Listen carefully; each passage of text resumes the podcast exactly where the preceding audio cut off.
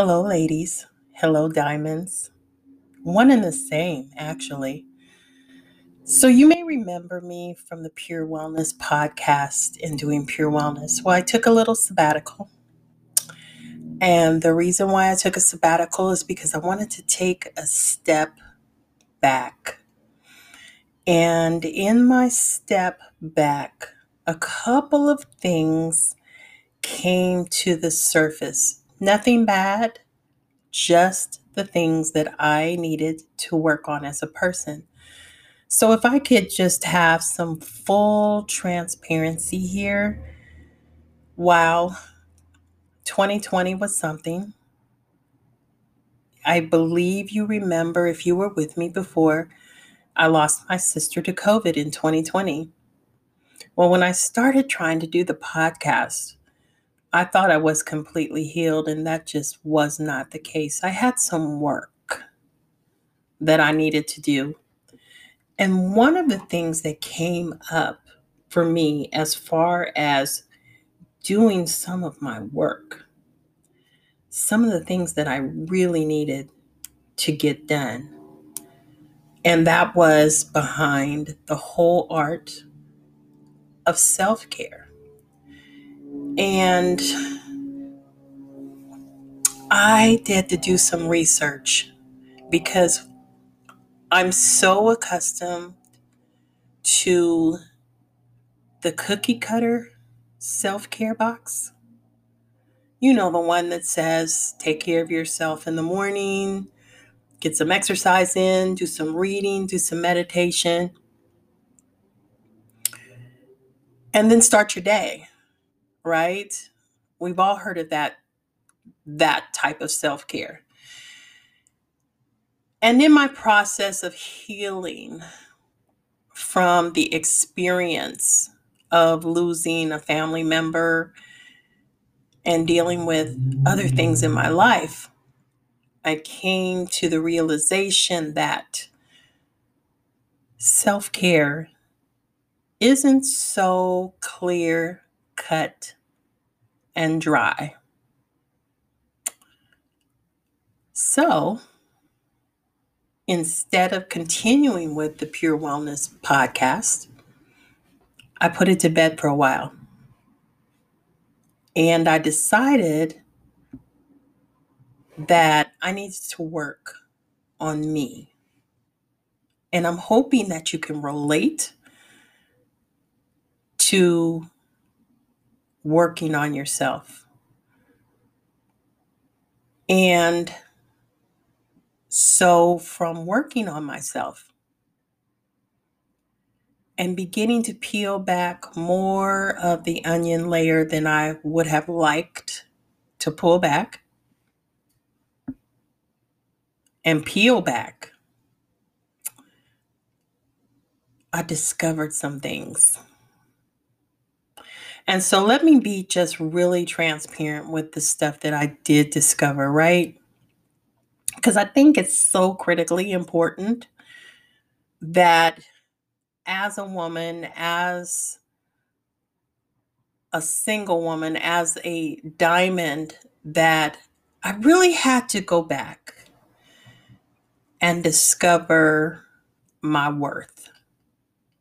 And who was I without my work because I'm very good at burying my head in the sand. I'm very good at pushing my emotions down and dealing with them later. And that just wasn't a good route to start a journey on. I believe that now. So, in doing so, I started to think, like, well, what really is self care? Who said that it's the 5 a.m. wake up that you have to take care of yourself? Who said it's that?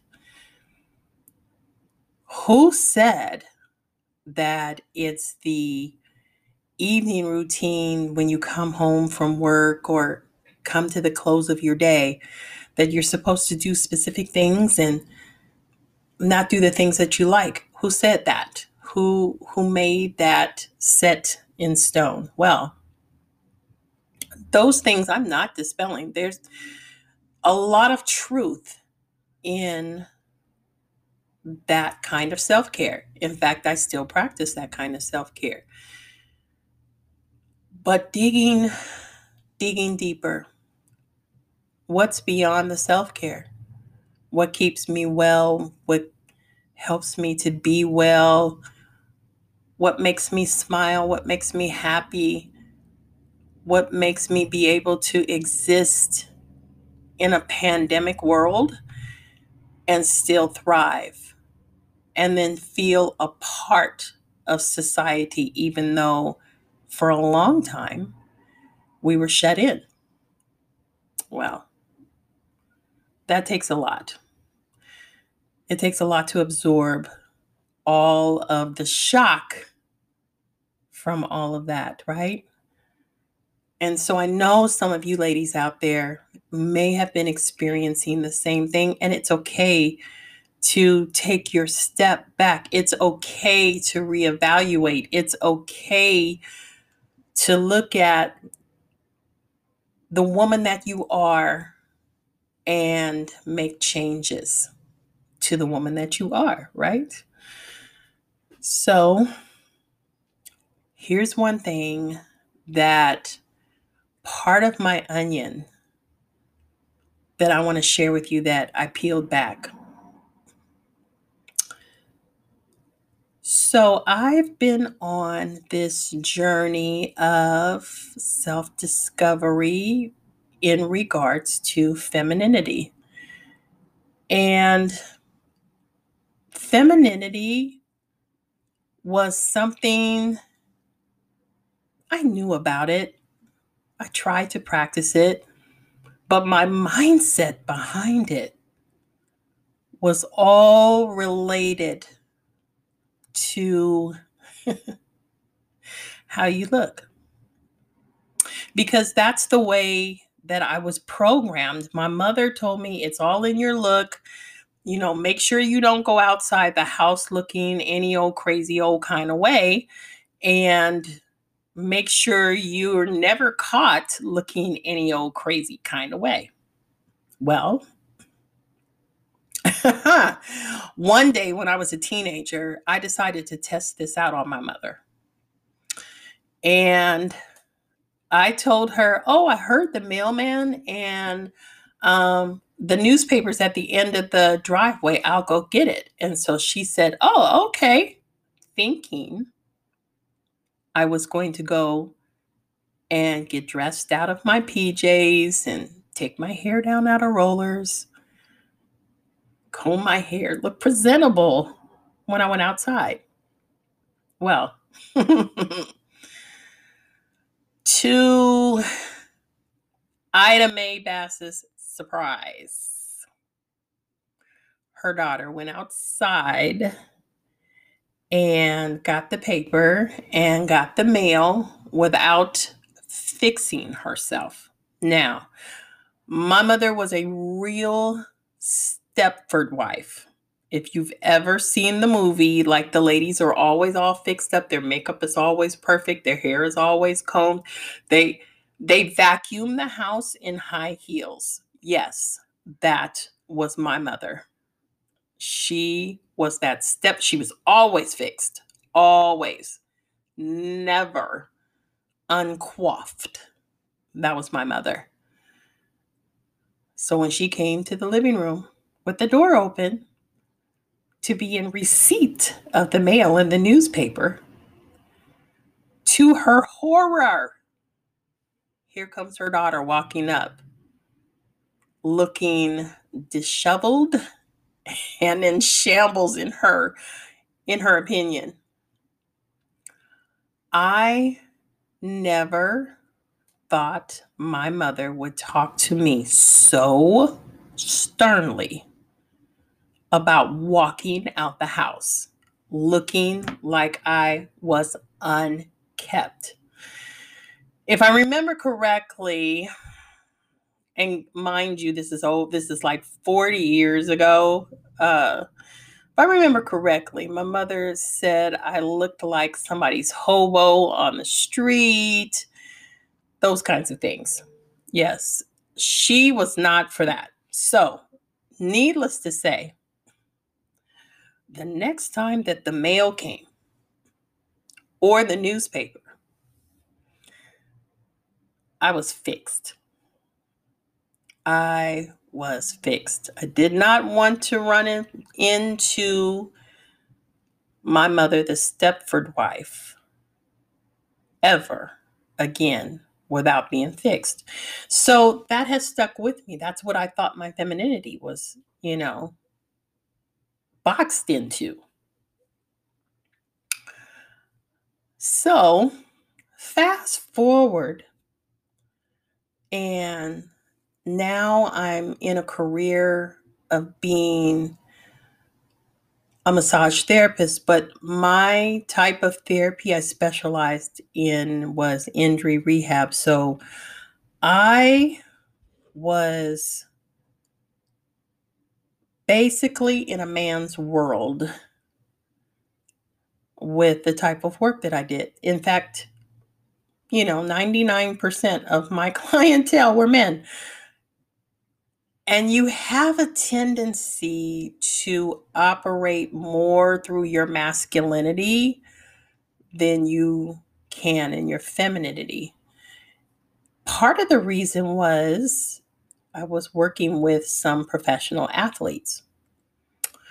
And so when you showed any ounce of femininity, that was carte blanche for them to try and take advantage of you or ask you out or anything like that. Well, you know, when I was working with these professional athletes, first of all, this came at a time in my life that I almost could be somebody's auntie or mother. So I wasn't looking for that. But don't think the statement had not come up with the professional trainers that's you're just here looking for a husband. And I was like, I'm not looking for a husband because most of these children in here could be my children. I'm not looking for a husband. Maybe an assistant coach or something like that, but not a player. No, never a player. But in that world, you operate more in your masculine and the masculine part of me is very very dominant and i'm not saying dominant to the point where i act like a man that's not the case i'm saying dominant in a fact being that i am very direct very assertive very tell you what to do very like I said, direct, very decisive, operating in that world because I had to. I felt like I had to prove my worth because of the fact being that I was a woman operating in that realm. And it could be such a disrespectful realm. So it's almost like being a a pink tomboy. Like I love pink, but I'm going to be like a tomboy and I'm going to talk to you in a way that you're going to be understanding of where I am and it's very factual and it's very non-feeling. That's how I'm going to talk to you. Well, when you work in a world like that for 28 years, you adopt more of your masculine energy than you do of your feminine energy.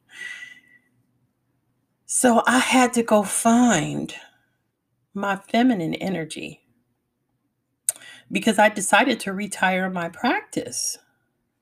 And the shift, of course, COVID helped with the shift and the pivot, and I'm fine with that. You know i'm i'm fine with that. So don't cry for me argentina because i'm okay with getting my my weekends back. I'm okay with having my saturdays back.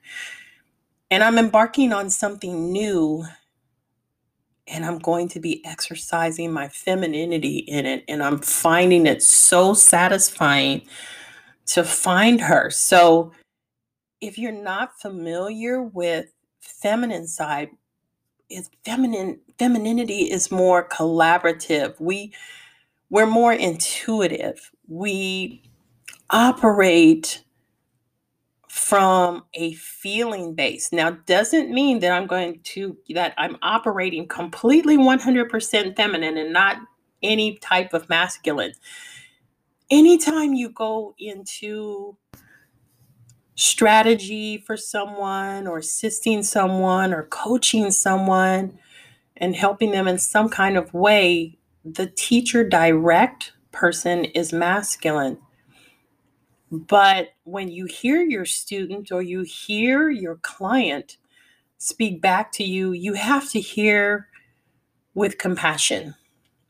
You have to hear in a way that you can find the truth in the compassion and speak to them in a manner that's truth and compassionate compassionate especially and compassion especially when you are working with someone that is trying to find balance in their life so I said all that to say, yeah, femininity is something I've been working on and working on diligently since I stopped the podcast because I didn't want it to be like a whole telltale. Let me tell you, tell you what to do, tell you how to do it. And there's going to be some episodes where I'm going to give you some suggestion of some things, but it's going to come from a heart filled, centered place. And so I want you to remember that because that is the biggest part of me right now. So I've been working on my femininity and listening to different experts in it and listening to other podcasts and I'm peeling back to I peeled back the layers so that I could find the queen in me and stop operating so often in in the king side of the realm okay? So that was that. And uh yeah so that was that portion the other things that I've been discovering is that when it comes to wellness and self care, you can't just operate one dimensionally. There are eight different dimensions of self care. I don't know if you know this, girl. There are eight different dimensions of self care. And I was thinking, like, oh my goodness. Am I really self care and self aware of who I am and what I want to be and where I'm going? Am I operating in all of these dimensions. Because if you operate in these dimensions in the diamond life, then your femininity taps into each dimension. So it's a lot. Uh, I'm not going to go into all of that right now. I'm going to save those for some of the episodes because I think that you ladies, you diamonds could benefit from some of the stuff that I've learned with these wellness dimensions and some of the stuff that I've learned with femininity. So we're all on the same journey together. And so that's why I named the podcast called and called it The Diamond Life. And the word diamond came up while I was doing my research and my work on myself. Because if you know anything about a diamond, when you polish a diamond, it gets completely resurfaced. So it's it gets scraped, basically. So they scrape the surface to uncover more of the facets, and the jeweler cuts in more facets, and then he polishes it. And so then the diamond is able to be more brilliant. So, whereas she might have only had like 120 facets before he, the jeweler could have cut her and she now has 2,500 facets the more facets she has, the more rare she is, the more expensive she is. And she's no more beautiful than another diamond, but her clarity is different. Her clarity is different. So I named the podcast The Diamond Life because I believe we're coming together to talk because, first of all, we are all diamonds. Diamonds, it's hard to crack a diamond under pressure. Okay? We are polished, we are many faceted. There are a lot of things about us that are different. Diamonds come in different colors different clarities, different levels, different facets, different cuts. And so, with all of that in mind, therein lies the diamond life. Who we are as women. We're diamonds. We're rare. We're precious. We're expensive. We have to be put in the correct setting so that we don't fall out of a particular setting. So, ladies, diamonds, welcome to the Diamond Life. I hope that you will enjoy the segments and the episodes that are coming down the pipeline because I believe that everyone will find something that they need in that podcast to be able to apply it and have something tangible to apply to their life right then and there. So I'm so thankful that you'll be joining me in the Diamond Life. And I look forward to speaking with you soon. Diamond shine bright. And we'll talk soon.